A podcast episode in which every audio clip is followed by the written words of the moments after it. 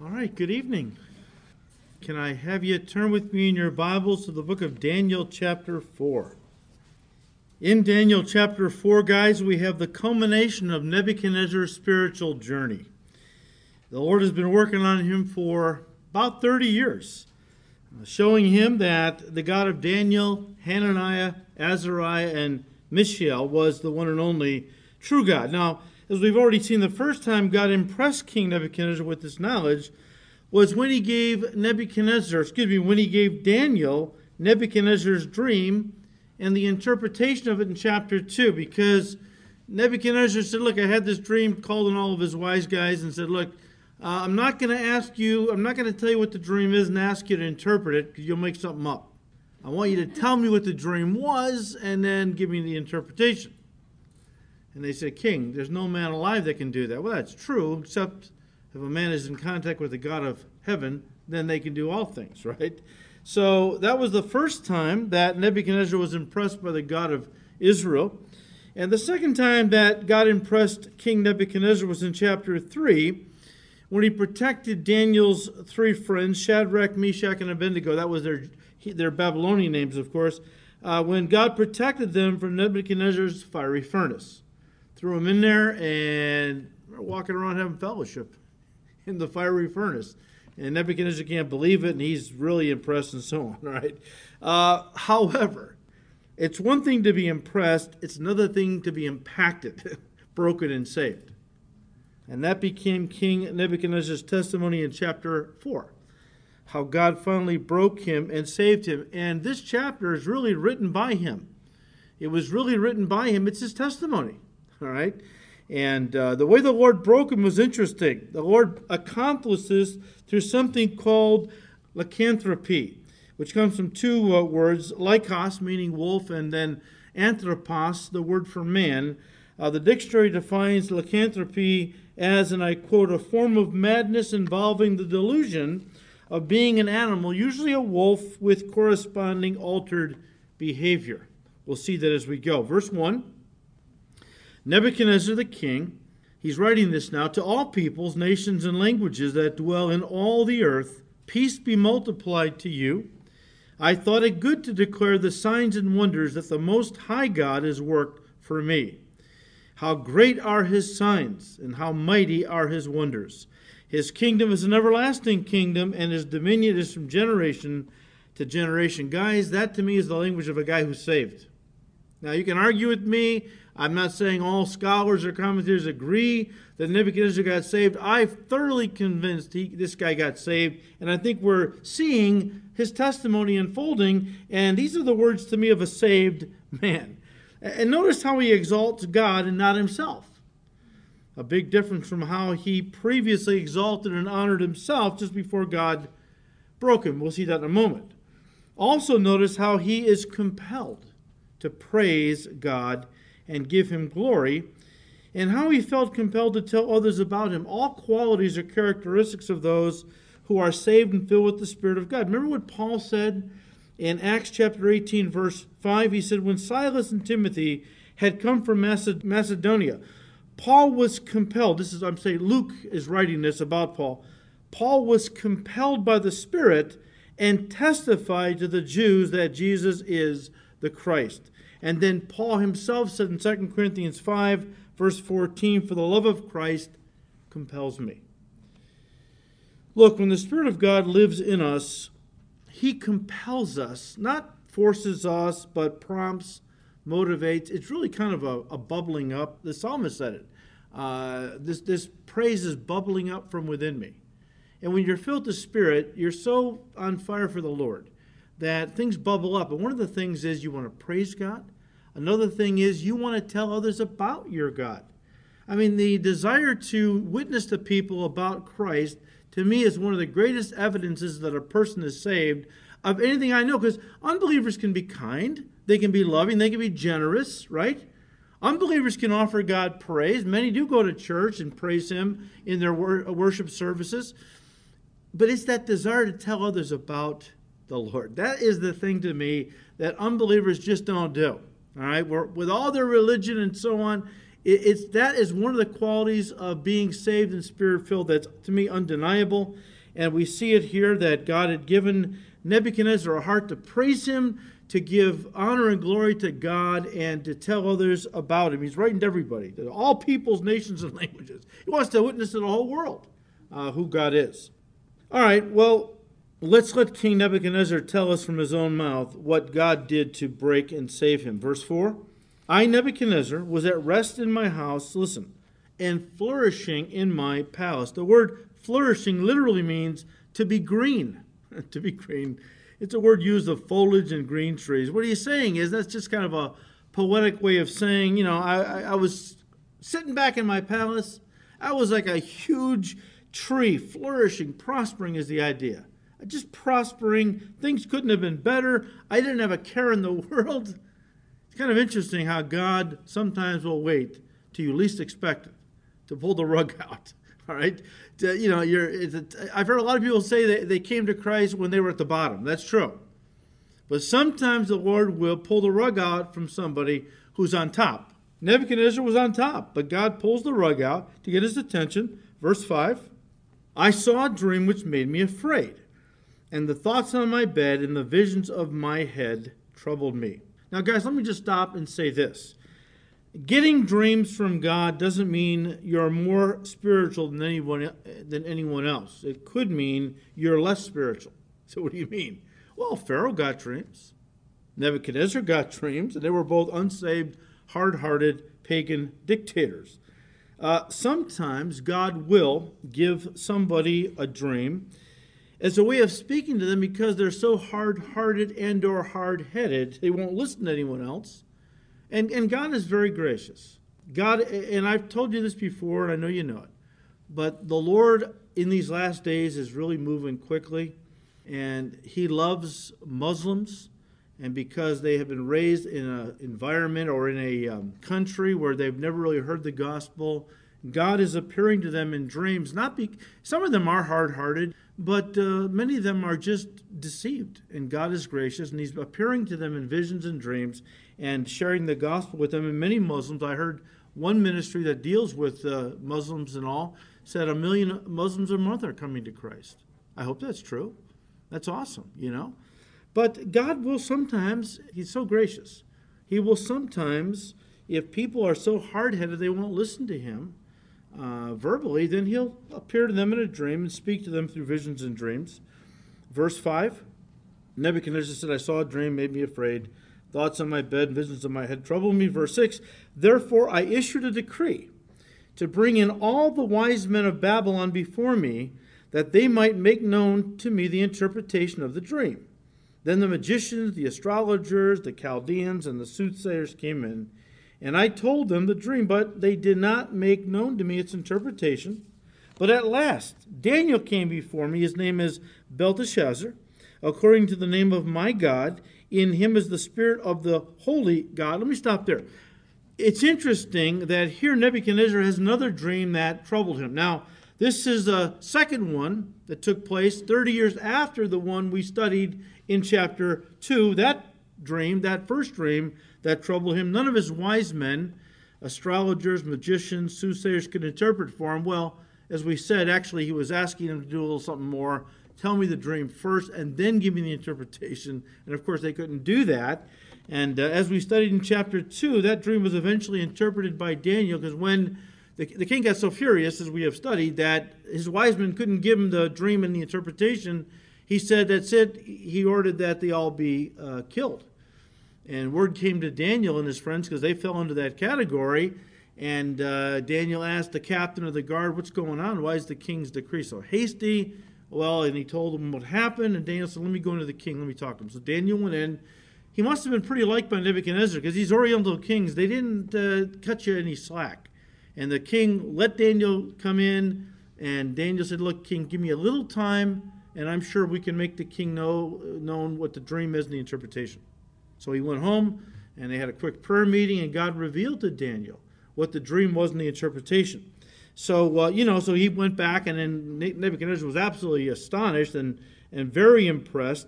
You'd think after those guys couldn't interpret the dream, the first one he had, you, you think he would have kind of bypassed all these other wise guys, this you know this pagan god squad he had going on, because they were all religious guys, uh, and would have gone straight to Daniel for the interpretation. Why fool around, right? The only thing I could think of was that Daniel was away on the king's business, and Nebuchadnezzar was so you know burdened to know what this dream meant. I mean, he was anxious, he was losing sleep. Uh, you know, he wanted to have some peace from the anxiety he was experiencing. Uh, so that he thought, well, I'm going to give Daniel's not here. I'm going to give these guys a, a, another shot at this to see if I, am so wanting to know the interpretation so badly. I, will take a chance on these guys. Maybe they can help me. Maybe they can interpret the dream, of course. But we uh, we read that they couldn't. Obviously, I like what uh, pastor and author David Jeremiah said on this along these lines. He said, and I quote. Uh, it has been said that no matter how often the wisdom of the world fails, we run right back to the same quacks who have never had the answers. We go to these secular humanist counselors who don't help, and finally, we find a Christian counselor to get us straightened out. After we have exhausted all the human possibilities, we do the thing we should have done in the first place. End quote. Uh, that's probably very true. And so the king turns to these guys again, but of course, as I said, they couldn't help him. But eventually, Daniel got back from his assignment for the king. The term at last in verse 8 suggests Daniel was away and finally returned. So, you know, Nebuchadnezzar quickly calls for him. Daniel comes in, and uh, Nebuchadnezzar's feeling is look, if there's anybody in the kingdom, Daniel, who can interpret this dream, you can, because the Spirit of God dwells in you. And so, verse 8 again, it says, But at last Daniel came before me. I told him the dream before him, saying, verse 9, Belteshazzar, chief of the magicians. That would be the wise men, obviously. Uh, doesn't mean he was over them, but he was the top wise man uh, in the kingdom because he, is, he was so wise. He says, Because I know that the Spirit of the, of the Holy God is in you, and no secret troubles you. Explain to me the visions of my dream that I have seen and its interpretation. These were the visions of my head while on my bed. I was looking, and behold, a tree in the midst of the earth, and its height was great. The tree grew and became strong, its height reached to the heavens, and it could, it could be seen to all the ends of the earth. Its leaves were lovely, its fruit abundant, and in it was food for all. The beasts of the field found shade under it, the birds of the heavens dwelt in its branches, and all flesh was fed through it. I saw in the visions of my head while on my bed and there was a watcher, a holy one, coming down from heaven. Now, guys, this watcher was a, a pagan way of describing an angel. Verse 14 He cried aloud and said to me, Chop down the tree and cut off its branches, strip off its leaves and scatter its fruit. Let the beast get out from under it and the birds from its branches. Nevertheless, leave the stump and its roots in the earth, bound with a band of iron and bronze in the tender grass of the field. Leave it there in the tender grass of the field, just the stump and the roots. Let it be wet with the dew of heaven and let him graze. Interesting how it changes from let it to let him, because the tree is Nebuchadnezzar's, we're going to see. Uh, but let him graze with the beasts on the grass of the earth. Let his heart be changed from that of a man. Let him be given the heart of a beast, and let seven times pass over him. Now, guys, the seven times is probably a reference to seven years. Why do I say that? Because in the book of Daniel, the word time or a time is used to represent a year. You don't have to turn there, but in chapter 7, also you see this in chapter 12, but I'll just read one out of chapter 7, verse 25. It says, And he shall speak pompous words against the Most High, shall persecute the saints of the Most High, and shall intend to change times and law then the saints shall be given into his hand for a time and times and half a time.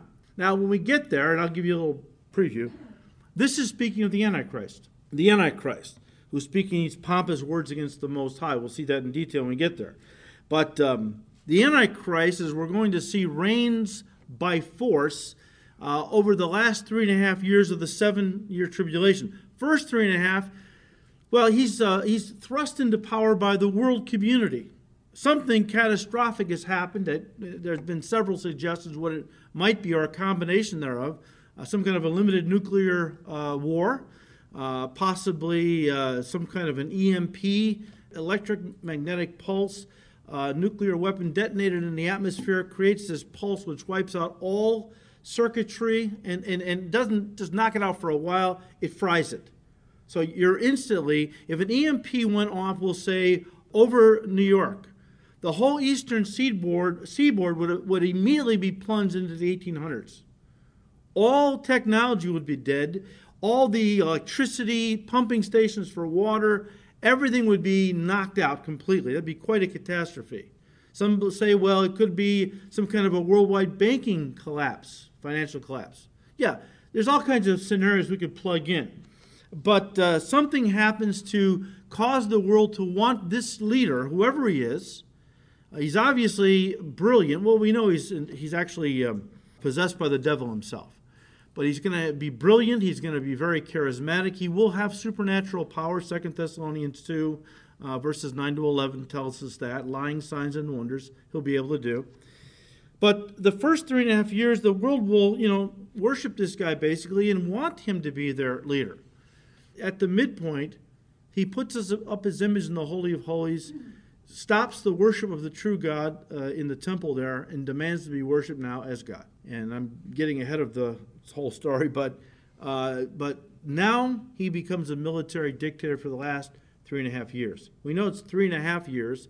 Uh, Daniel in chapter 7 calls it a time, times, a year, two years, half a time, half a year. Uh, during that time, the Antichrist will be persecuting and killing tribulation saints. The church is out of here. I'm totally pre trib. I believe the church will be raptured before the tribulation period begins, before the Antichrist is even revealed uh, publicly. He might be around right now, but I'm talking about before he becomes the world leader. Uh, the church is out of here.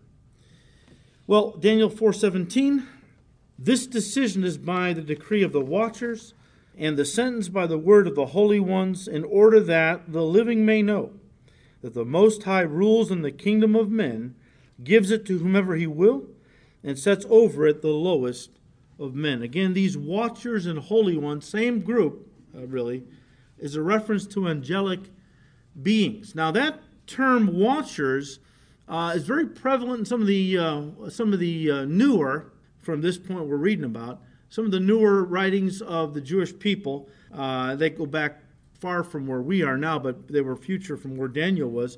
But one author said, and I quote, the angelic watchers are widely attested in later Jewish literature of the Hellenistic and Roman eras. Perhaps the best known example is the book of the Watchers in Enoch, First Enoch, uh, chapters 1 to 36. And uh, the author says this is speaking of fallen angels. So these watchers, angels, well, if they're angels, there's two different groups fallen angels and faithful angels. Those that followed Satan, the fallen ones, those that were true to the living God, the faithful ones, and so on.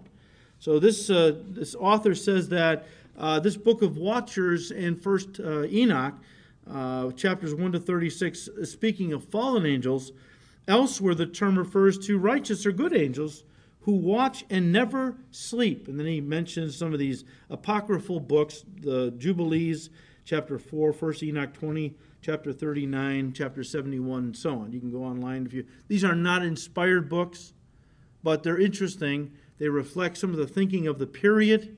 And so, you know, just to give you a, a flavor of that, but in, and, uh, but some authors, as I was doing a little research, some authors really think that these watchers were extraterrestrials. Now, if you watch the History Channel, you'll get a lot of this. Okay, and um, I told you one time I was, and I don't really watch the History Channel for stuff like this on the Bible because it's so out there. It's so sensationalistic. They're just trying to come at the Bible in such a sensational way as they get people to watch their shows, their dopey programs about this. Okay, I was watching one program, and right after this was presented, I turned it off, on the History Channel, where they were claiming that the Ark of the Covenant was some kind of an alien device, some kind of a power source from, a, from an alien civilization, and that whoever possessed it had unlimited power. Well, that's baloney.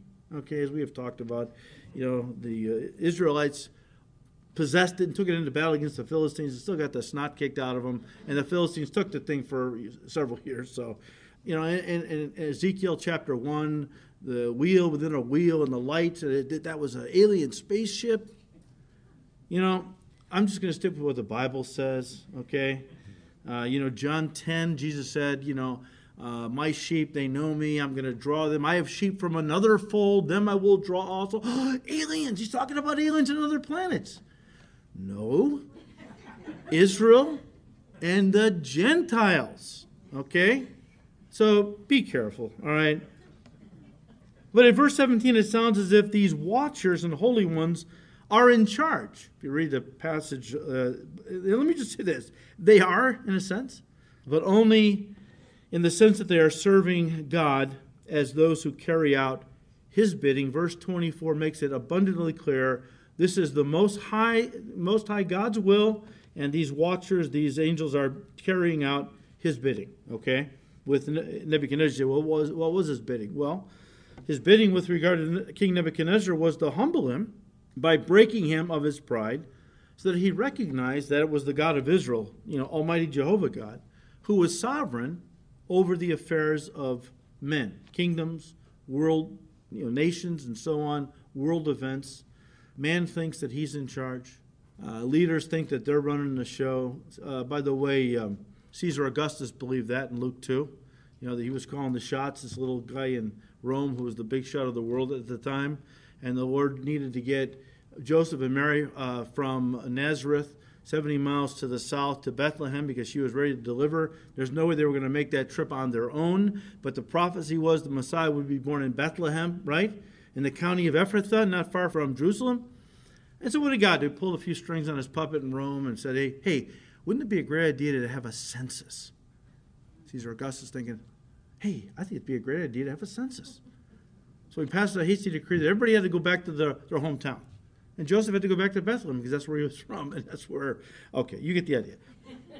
God's in control.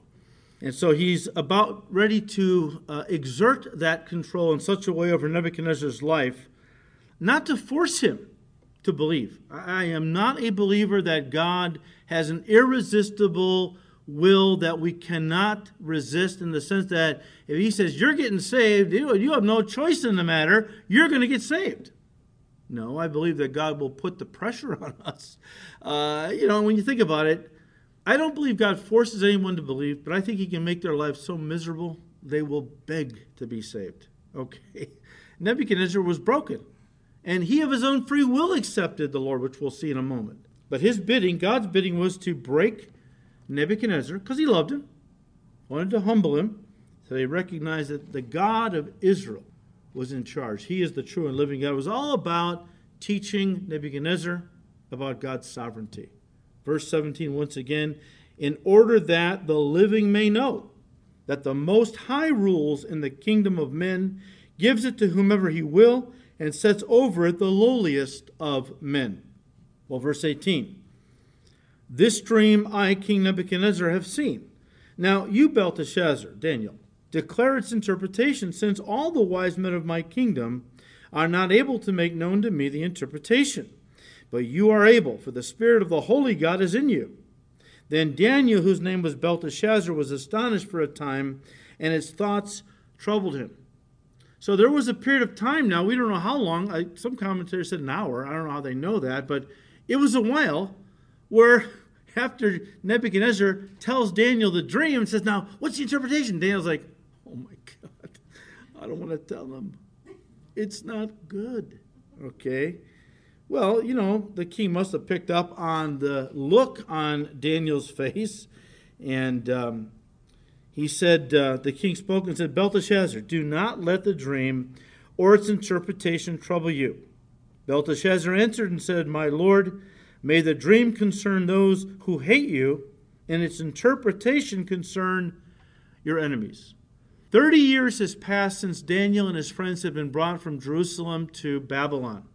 During the course of that time, he has grown very fond of Nebuchadnezzar, and no doubt Nebuchadnezzar has grown fond of Daniel and his friends. But Daniel loved Nebuchadnezzar. He did. And um, he didn't want to tell him what the dream actually meant. But the king says, Look, don't, I want to know it. Don't worry about how bad it is. Just give it to me straight. Okay? So Belteshazzar answered and said, My Lord, verse 20. He said, The tree that you saw, which grew and became strong, whose height reached to the heavens, and which could be seen by all the earth, whose leaves were lovely, and its fruit abundant, in which was food for all, under which the beasts of the field dwelt, in whose branches the birds of the heavens had their home. It is you, O king, who have grown and become strong, and your greatness has grown and reaches to the heavens, and your dominion to the end of the earth. Babylon was the world empire at that time. And so, as Daniel began to interpret the dream for Nebuchadnezzar, he explained that Nebuchadnezzar was the tree. Now, guys, I'm, I kind of feel Nebuchadnezzar figured that part out already. It was what came after, uh, what happened to the tree that he's really concerned about. And Daniel went on to say that God had exalted, God had exalted Nebuchadnezzar and had made his kingdom great so that it spread throughout the known world and its branches covered all nations and peoples, which is represented by the beasts under the tree and the birds of the uh, heavens and its branches. In other words, right at this moment, because of Nebuchadnezzar and his kingdom, his kingdom was in control and he had conquered everyone and now had brought peace to the world, the known world. And uh, everyone looked to Babylon, the king, to supply their food and to uh, protect them. I mean, you know, you were a subject of King Nebuchadnezzar, you were safe because he was so powerful, is the idea. And so uh, Daniel is acknowledging God is saying, Nebuchadnezzar, I did this for you. I made you great. I caused your, your kingdom to spread and to cover the whole known world, is the idea. But because Nebuchadnezzar had not given the God of heaven glory for what he had done, but, you know, instead took credit or glory for himself for all the success he had. Well, the idea is that God was going to judge the king and humble him until he acknowledged the truth.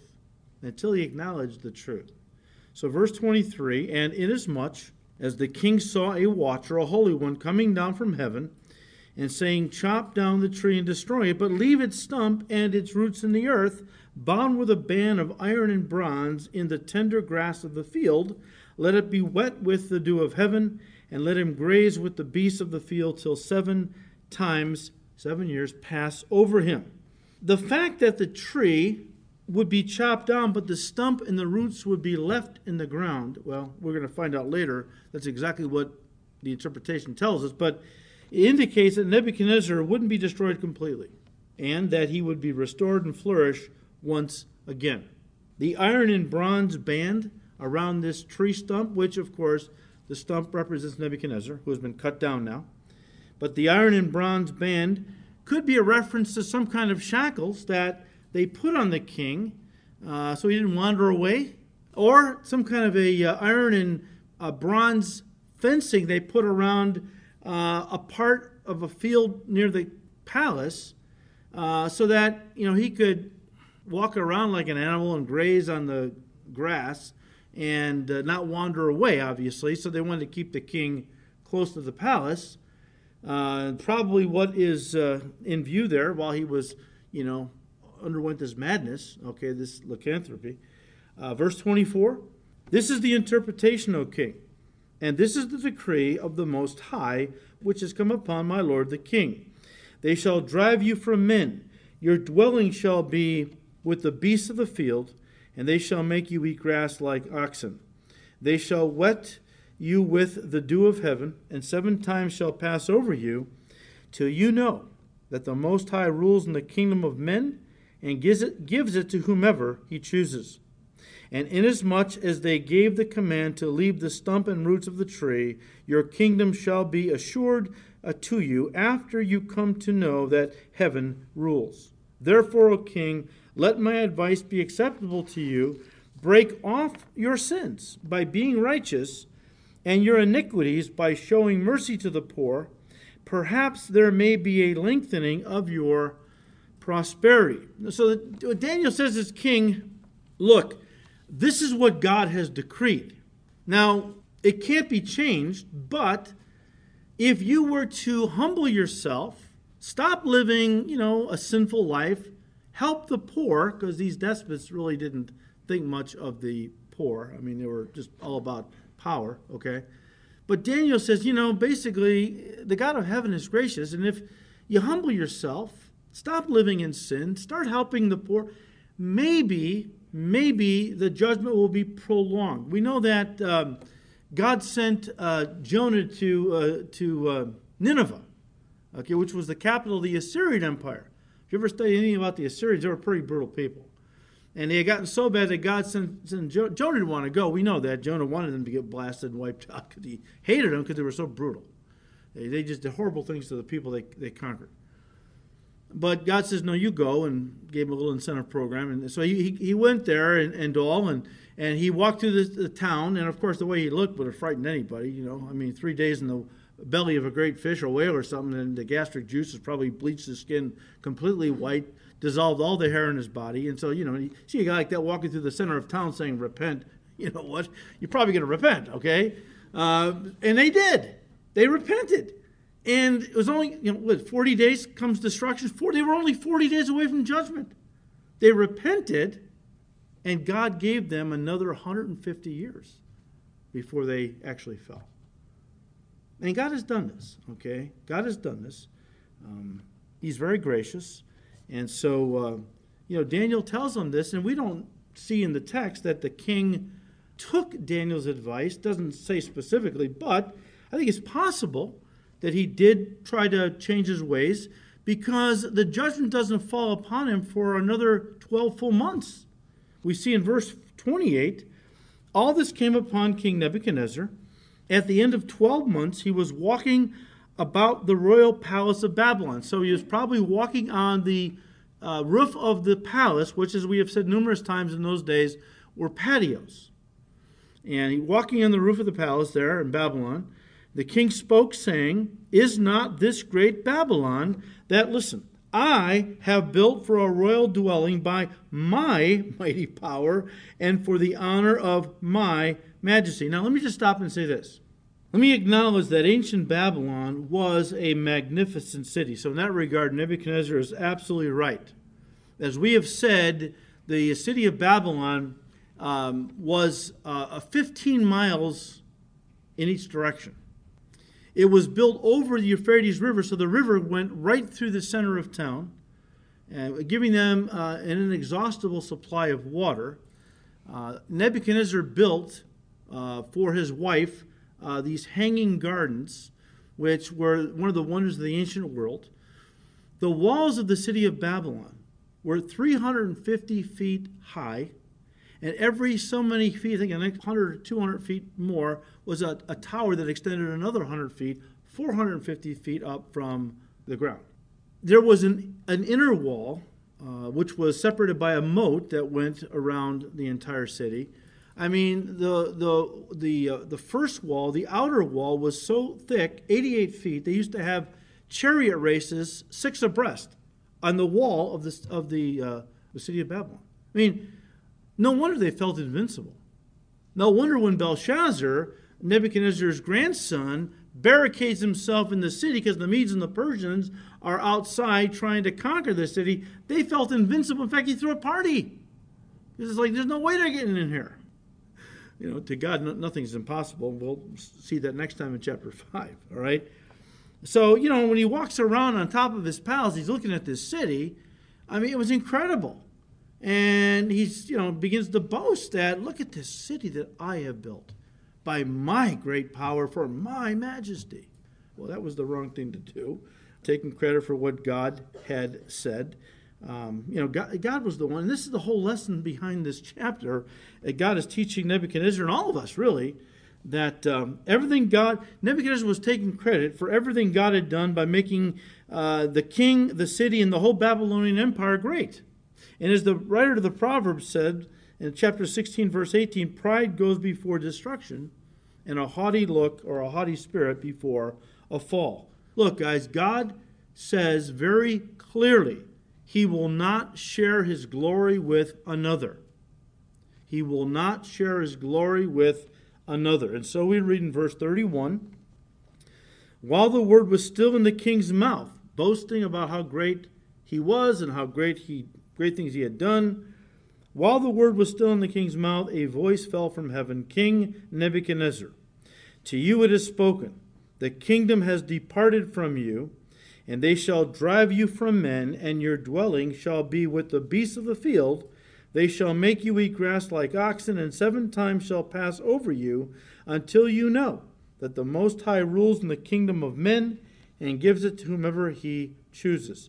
That very hour the word was fulfilled concerning Nebuchadnezzar. He was driven from men and ate grass like oxen.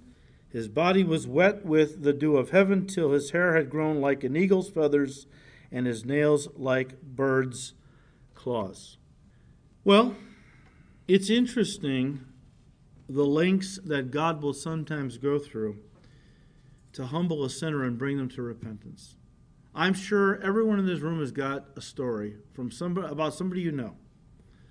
How God really went after this person and they were running and they were, you know, they just didn't want to become a Christian and God kept pursuing them and kept doing all kinds of things and finally they just broke you know, you can only run from God so much. You say, well, why doesn't God pursue everyone like that? I don't know. You'll have to ask Him. I do know that the more people who pray for somebody, I think the heart of the Holy Spirit begins to pursue. And I can't tell you, you know, how that works. God doesn't need us. I do think that if we won't pray, He'll lay it on somebody else's heart to pray for a person He's wanting to really touch. But it's interesting the lengths that our God will go through uh, at times to humble a sinner and bring them to repentance. Now, we're not told in the text what happened during the seven years Nebuchadnezzar was crazy and living in the fields like an animal, but tradition tells us that Daniel watched over him and made sure the king was taken care of. Daniel showed kindness to this king. Uh, tradition says it was Daniel that watched over the king, uh, made sure he was taken care of, made sure he was protected, and so on. Guys, let me just stop and say this. Maybe you know a crazy person, somebody who may act like an animal. Okay. Can I just say this? Don't put them down or write them off. Lift them up in prayer. Be kind to them. Because you never know if God may use you to bring them to their senses.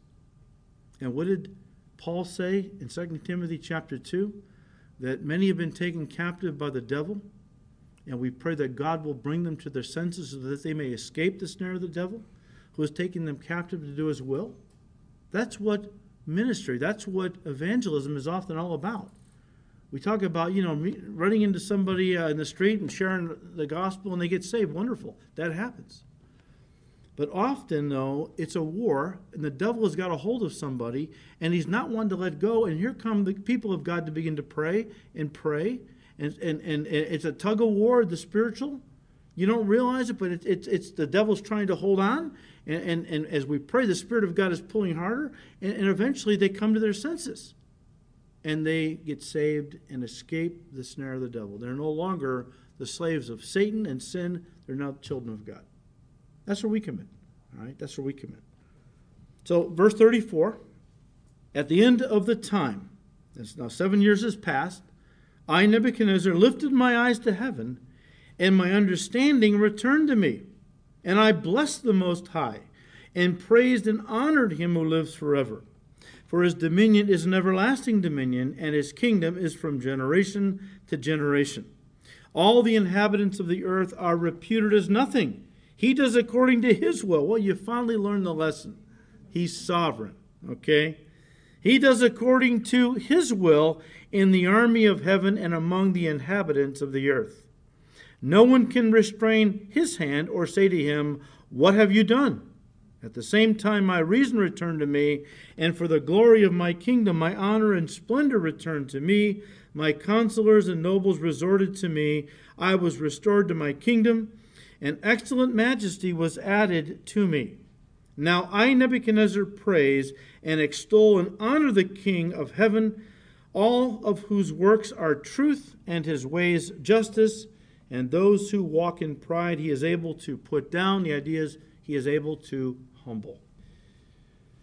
Listen to me, guys. I think it's important because of where we are to just digress for a moment. As much as God resists the proud and is harsh towards them, who are proud and, and, and arrogant against God, how, how rough he can be with those folks, because he loves them and wants to break them, is just as kind and gracious he will be when people humble themselves, no matter how bad they have been in life. Okay, turn to Second Chronicles 12. Now, Second Chronicles 12 deals with Solomon's son Rehoboam. And after Solomon died, his son Rehoboam reigned in his place. And Rehoboam was not a godly guy, nor was he a very wise man like his father had been. All right? So we pick it up in Second Chronicles, and I, I, want, to, I want you to see this. I'm going to make my point by, by reading this to you. Second Chronicles 12, starting with verse 1. But when Rehoboam was firmly established and strong, he abandoned the law of the Lord, and all Israel followed him in this sin. Because they were unfaithful to the Lord, King Shishak of Egypt came up and attacked Jerusalem in the fifth year of King Rehoboam's reign. He came with 1,200 chariots, 60,000 horses, and a countless army of foot soldiers, including the Libyans, Sukkites, and Ethiopians. Shishak, who was the uh, leader of Egypt, conquered Judah's fortified cities and then advanced to attack Jerusalem. The prophet Shemaiah then met with Rehoboam, who was the king of Judah, and Judah's leaders, who all had fled to Jerusalem because of Shishak. Shemaiah told them, This is what the Lord says You have abandoned me, so I am abandoning you to Shishak. Now listen, verse 6. Then the leaders of Israel and the king humbled themselves and said, The Lord is right in doing this to us. We deserve this. We have walked away from him. We have gotten into sin and idolatry. God is righteous. God is, we deserve this. Verse 7 When the Lord saw their change of heart, he gave this message to Shemaiah Since the people have humbled themselves, I will not completely destroy them and will soon give them some relief. I will not use Shishak to pour out my anger on Jerusalem, but they will become his subjects so that they may they will know the difference between serving me and serving earthly rulers. I love that last part. Very insightful. But here's the thing, and you can read about another character even worse than Rehoboam in chapter 33, Manasseh, one of the worst evil kings that Judah ever had, who eventually got saved. But in the height, this guy was into child sacrifice, every wicked thing you can imagine he was into. And God said, That's it, you're going down, pal uh, my judgment is going to fall. And he also humbled himself. Amazing how God then just, well, look, he humbled himself. I won't destroy him. And the guy gets saved eventually. Okay? My point is no matter how wicked a person's life, if they will humble themselves, acknowledge that they have been violating God's laws, they have been sinning against God, they've been living an evil life, if they humble themselves, there's something very powerful when a person humbles themselves. Uh, he is willing to. Our God does not want to bring judgment. His default setting, if I can put it that way, is mercy, to show mercy. He only brings judgment as a last resort. But even then, when the judgment is at the door, if a person will humble themselves, God will say, okay, that's, that's all I wanted. That you humbled yourself, you acknowledge your sin, and of course, ultimately means to come to Christ. Okay. But I just wanted you to see how powerful this is. That we, God is very, the Bible says, Woe unto him who strives with his Maker. The way of the transgressor is hard. As hard nosed as a person wants to be, God can be that much harder. A person wants to flaunt their sin in the face of a holy God and basically say, Look, I don't care what you do to me. Uh, I'm not going to change. And God just keeps ratcheting up the uh, judgment. God can be very tough on people. But really, what he really wants is for them to humble themselves and to confess their sins because he wants to show them mercy. This, this is what happened with Nebuchadnezzar. God humbled him. And of course, Nebuchadnezzar responded. God can humble a person, but they not take that humbling. They can make themselves even more defiant. Okay, when I say God humbled him, I mean God turned him into an animal basically, but he could have snapped out of it and been as as proud as ever. I mean, you know, uh, what I'm saying is God can do things to humble a person, but if that person refuses to humble themselves after God has dealt with them, oftentimes God just says, then, you know what? You're done. I've, I've tried to reach you. You don't want to be reached. and it could be then very soon after that God takes them off the earth. But God did humble Nebuchadnezzar, and he responded to that humbly uh, with humility and repentance. And as I said earlier, I believe this is the testimony, chapter 4, of a saved man. I believe we're going to see Nebuchadnezzar in heaven someday. I look forward to meeting him over coffee. I'm sure there'll be a Starbucks in heaven somewhere.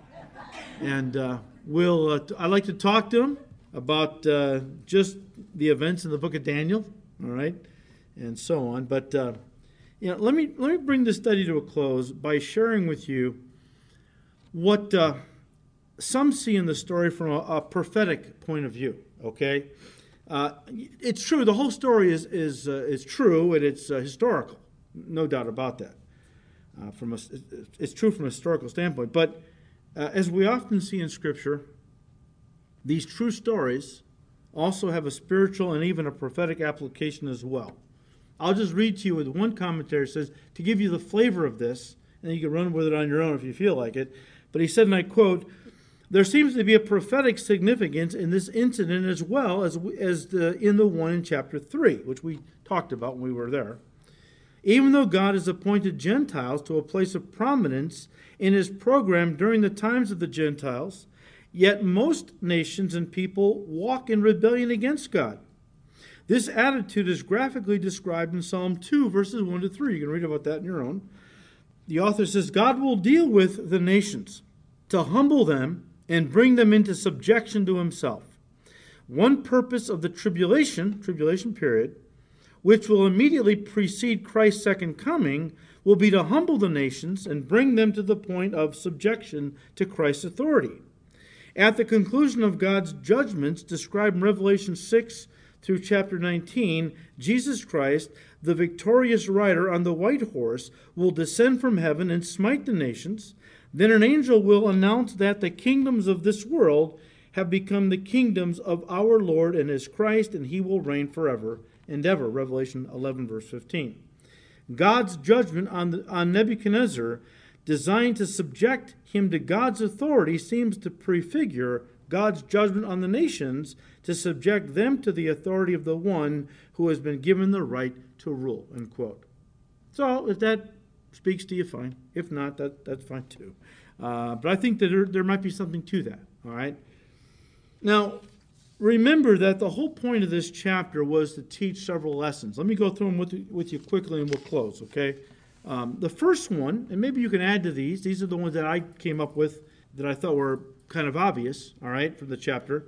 But um, the chapter again is Nebuchadnezzar's testimony and how God taught him certain things. Yes, about God Himself and and that God is sovereign. But but let me just say this, and that's the first one I, I see here, the first lesson, that God is sovereign over all of His creation, including listen, all nations and peoples and rulers.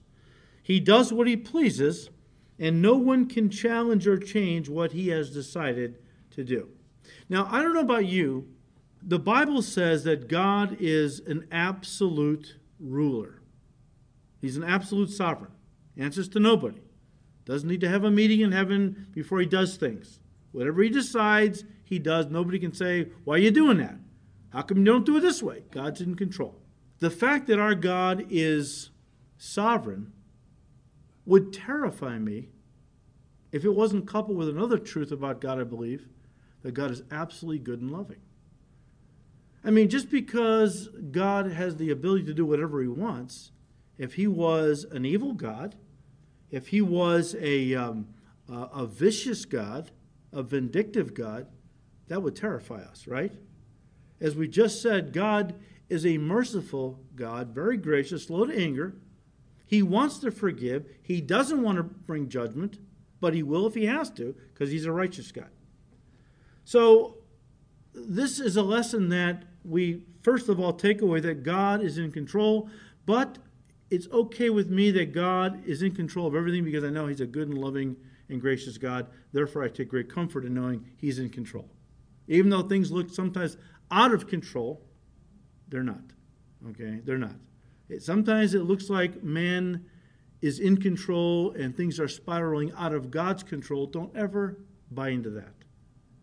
God's on the throne, and it's all going to make sense someday. But right now, we just know this for a fact. David Jeremiah said, and I quote Nebuchadnezzar's testimony is a political message for all of our leaders until Christ returns. The message is simple. Here it is God rules. God rules. And so, all the leaders of this world better take note that, you know, they're going to have to stand before the sovereign Lord of all the universe someday and give an account for how they ruled over people made in his image. And I'll tell you what, it's not going to be very good for m- most of them. All right? So that's the first lesson. God is sovereign over all. Number two, God will deal harshly with the proud because he loves them. He wants to break them so he can make them his sons and daughters. But once they become his sons and daughters, listen, by receiving Jesus as their Lord and Savior, is what I'm thinking now, he shows them great mercy, great kindness, and great blessing. God can deal very harshly with people not out of vindictiveness, but out of great love to break them. And after they're broken and they, and they come to Him, receive Christ, and become God's children, well, He shows them great kindness and blessing, even as He did with Nebuchadnezzar. God dealt pretty harshly with Nebuchadnezzar, right? But after he was broken, what happened? God restored him.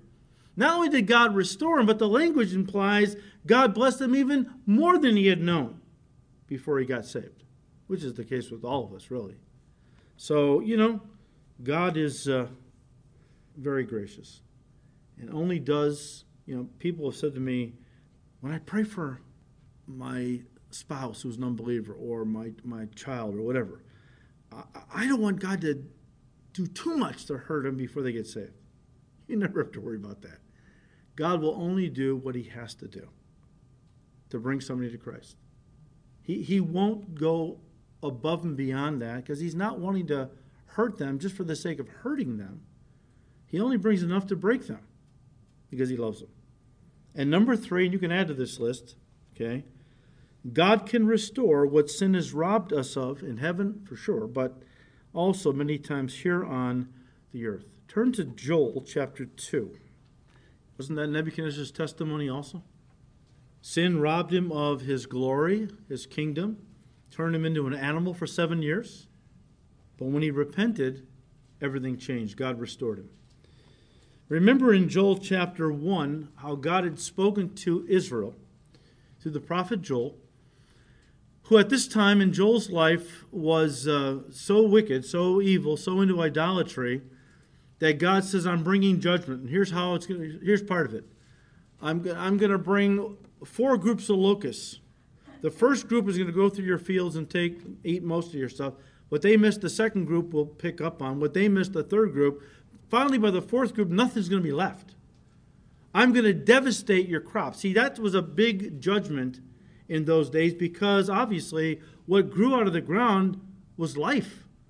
They, they couldn't go to the, the jewel and pick up a loaf of bread, you had to grow it, the wheat and so on. And, had, and, and, and, and when God brought judgment, often it took the no rain, Crops withered, locusts came, that kind of thing. But God, you know, in judgment, always remembers mercy, as another prophet said.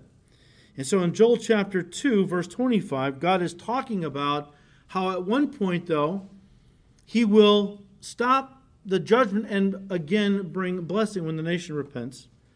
So I will restore to you the years that the swarming locust has eaten, the crawling locust, the consuming locust, and the chewing locust, my great army which I sent among you. I sent these armies of locusts to judge you.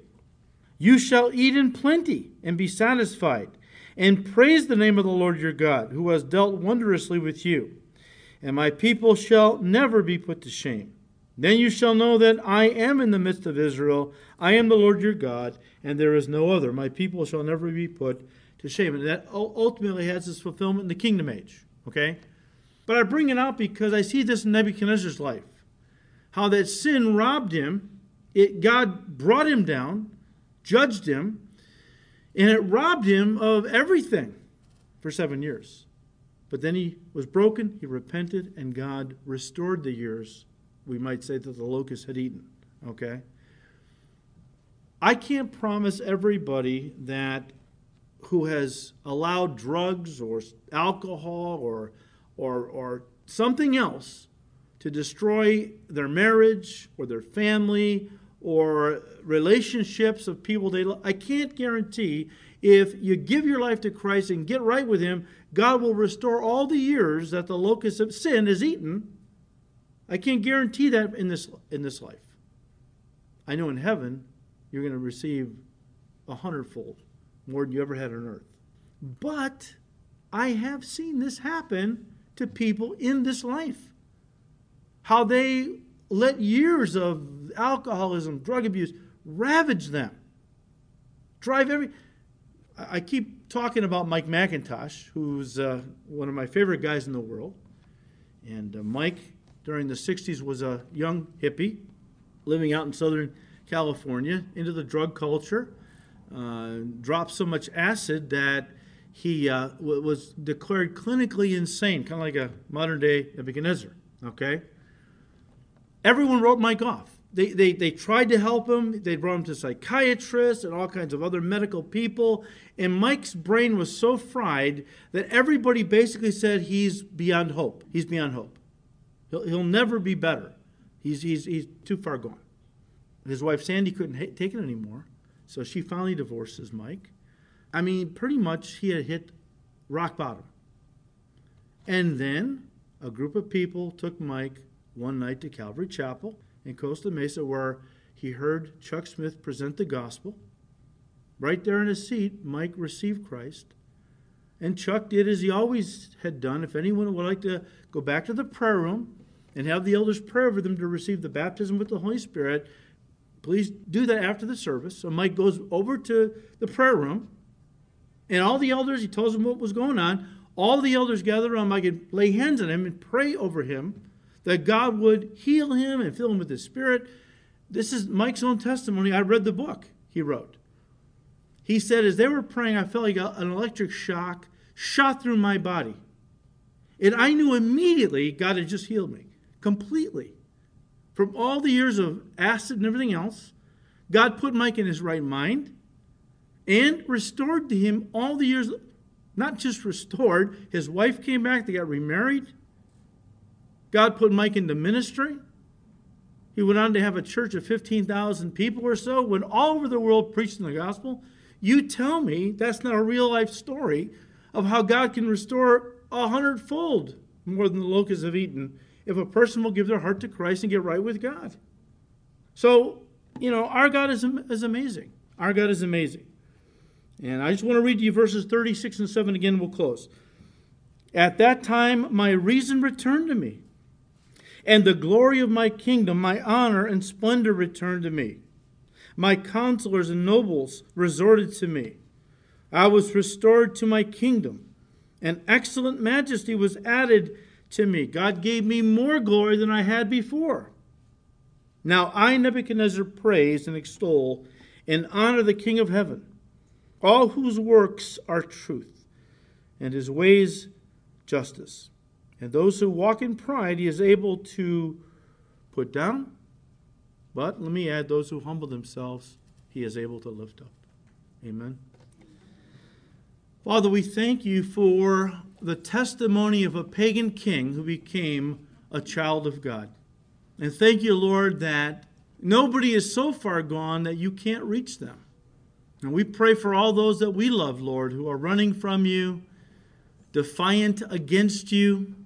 Lord, pursue them, tackle them, save them, and restore to them all the years their sin is eaten, that they might serve you that they might come to their senses and escape the snare of the devil, who has taken them captive to do his will, that they might become children of the Most High God's servants, to bring the gospel to those in darkness, and to give glory to the God who alone is the God of gods, the King of kings. We thank you, Lord, that we now serve a living, loving, sovereign Lord.